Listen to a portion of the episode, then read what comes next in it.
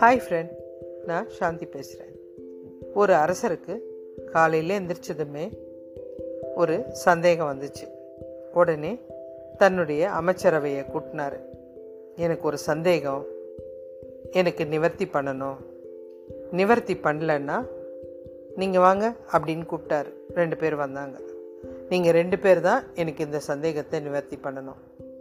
நீங்கள் பண்ணலன்னா உங்கள் ரெண்டு பேருக்கும் மரண தண்டனை கொடுத்துருவேன்.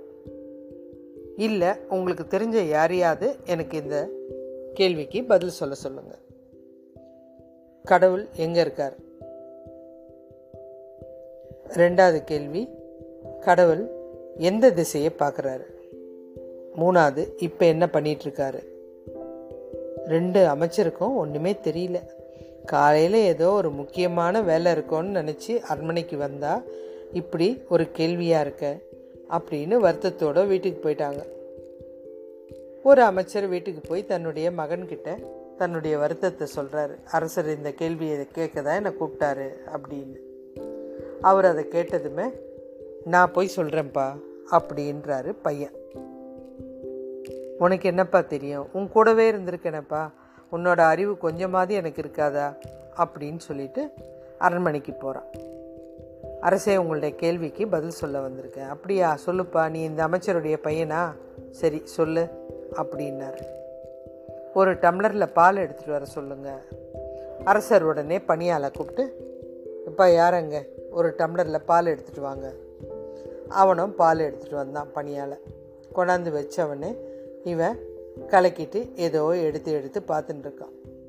உடனே அரசர் பொறுமை எழுந்து என்னப்பா பண்ணுற பாலில்? ரொம்ப நேரமாக கலக்கிட்டு இருக்க. நான் வெண்ணெய் எடுத்துகிட்ருக்கேங்க அப்படின்றான். எங்கப்பா? வெண்ணையே தெரியல நீ வெண்ணெய் எடுக்கிறேன்றிய. அது எடுக்கிறவங்கள பொறுத்துங்க. என் கண்ணுக்கு தெரியுது அப்படின்னா என் கண்ணுக்கு தெரியலையே. இப்படி தாங்க பக்தி. கடவுள் எங்கே இருக்காரு? அப்படின்றது நீங்கள் எண்ணறதை பொறுத்து. நீங்கள் கடவுள் மேலே எந்த அளவு பக்தி செலுத்துறீங்க? எந்த அளவு உணர்வுபூர்வமாக யோசிக்கிறீங்கன்றதை பொறுத்து அந்த கடவுள் எங்கே இருக்காருன்றது உங்களுக்கு தெரியும். அப்படின்னா. சரி அருமையாக தான் இருக்குது. ரெண்டாவது கேள்விக்கு பதில் ஒரு மெழுகுவத்தியை எடுத்துகிட்டு வர சொல்லுங்கள் அப்படின்னா. எடுத்துகிட்டு வந்தவனே அந்த மெழுகுவத்தியை ஏற்றுறான் இந்த ஒளி எந்த திசையில் இருக்கோ அந்த திசையை தான் கடவுள் பார்க்குறாரு அப்படின்னு சொல்லிட்டான். அரசருக்கு ரொம்ப ஆச்சரியமாக இருந்து பரவாயில்லையப்பா அருமையாக சொல்லியிருக்கியே ஏன்னா இந்த ஒளி நாலாப்புறமும் ஒரே மாதிரி தான் பார்க்குது அப்போ கடவுளோட பார்வை எல்லா இடத்துலையும் பறந்து விரிஞ்சு இருக்குன்றது புரியுது அப்படின்னாரு.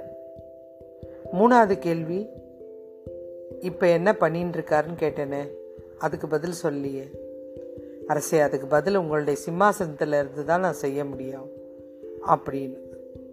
அரசர் கொஞ்சம் தயங்கினார். ஏன்னா சிம்மாசனத்தை கேட்குறான் இல்லையா? அப்படின்னு யோசிச்சு சரி கொஞ்ச நேரம்தான் அப்படின்னாரு. அது போதும் அரசே அப்படின்னு போய் சிம்மாசனத்தில் உட்காந்துட்டான் யாரங்கே அப்படின்னா. உடனே கவலாளி வந்தான் இந்த அரசரை உடனே பாதாள சிறையில் அடைங்க. அரசர் பதைச்சு போய் என்னப்பா இதை தாங்க இப்போ கடவுள் பண்ணிகிட்ருக்காரு அப்படின்னு அரசர் வந்து அதிர்ந்து போயிட்டாரு. ரொம்ப அருமையாக இருந்ததுப்பா கேள்வி பதில். இந்த கதையிலேருந்து நம்மளுக்கு என்ன புரியுதுன்னா கண்டிப்பாக வேலை வெட்டி இல்லாமல் சும்மா சாப்பிட்டுட்டு உக்காந்துருந்தா நமக்கு தேவையில்லாத கேள்வியெல்லாம் வரும். அவன் ஏன் அப்படி இருக்கான்? பக்கத்து வீட்டுக்காரன் என்ன பண்ணுறான் அவன் போன மாதம் எங்கே போனான்? அவன் என்ன வண்டி வாங்கினான்? அந்த பொண்ணு என்ன நகை வாங்கினா? அவங்க மாமியார் என்ன பண்ணாங்க? அவங்க நாத்தனார் என்ன பண்ணாங்க? இப்படி ஊர்க்கதையெல்லாம் தான் ஞாபகத்துக்கு வரும். இந்த அரசர் மாதிரி. அதே நமக்கு வேலை கரெக்டாக இருந்துச்சுன்னா நாளைக்கு நம்ம இந்த வேலையை செஞ்சாகணும் இதுக்கு பணம் கட்டி ஆகணும். அந்த வேலையை பண்ணணும். அதுக்கு என்ன பண்ணுறது பையனுக்கு ஃபீஸ் கட்டணும். இப்படி நிறைய பிரச்சனைகள் இருந்துச்சுன்னா நமக்கு நம்மளுடைய பிரச்சனைகளை கவனிக்கிறதுக்கு மாத்திரமே நேரம் கரெக்டாக இருக்கும்.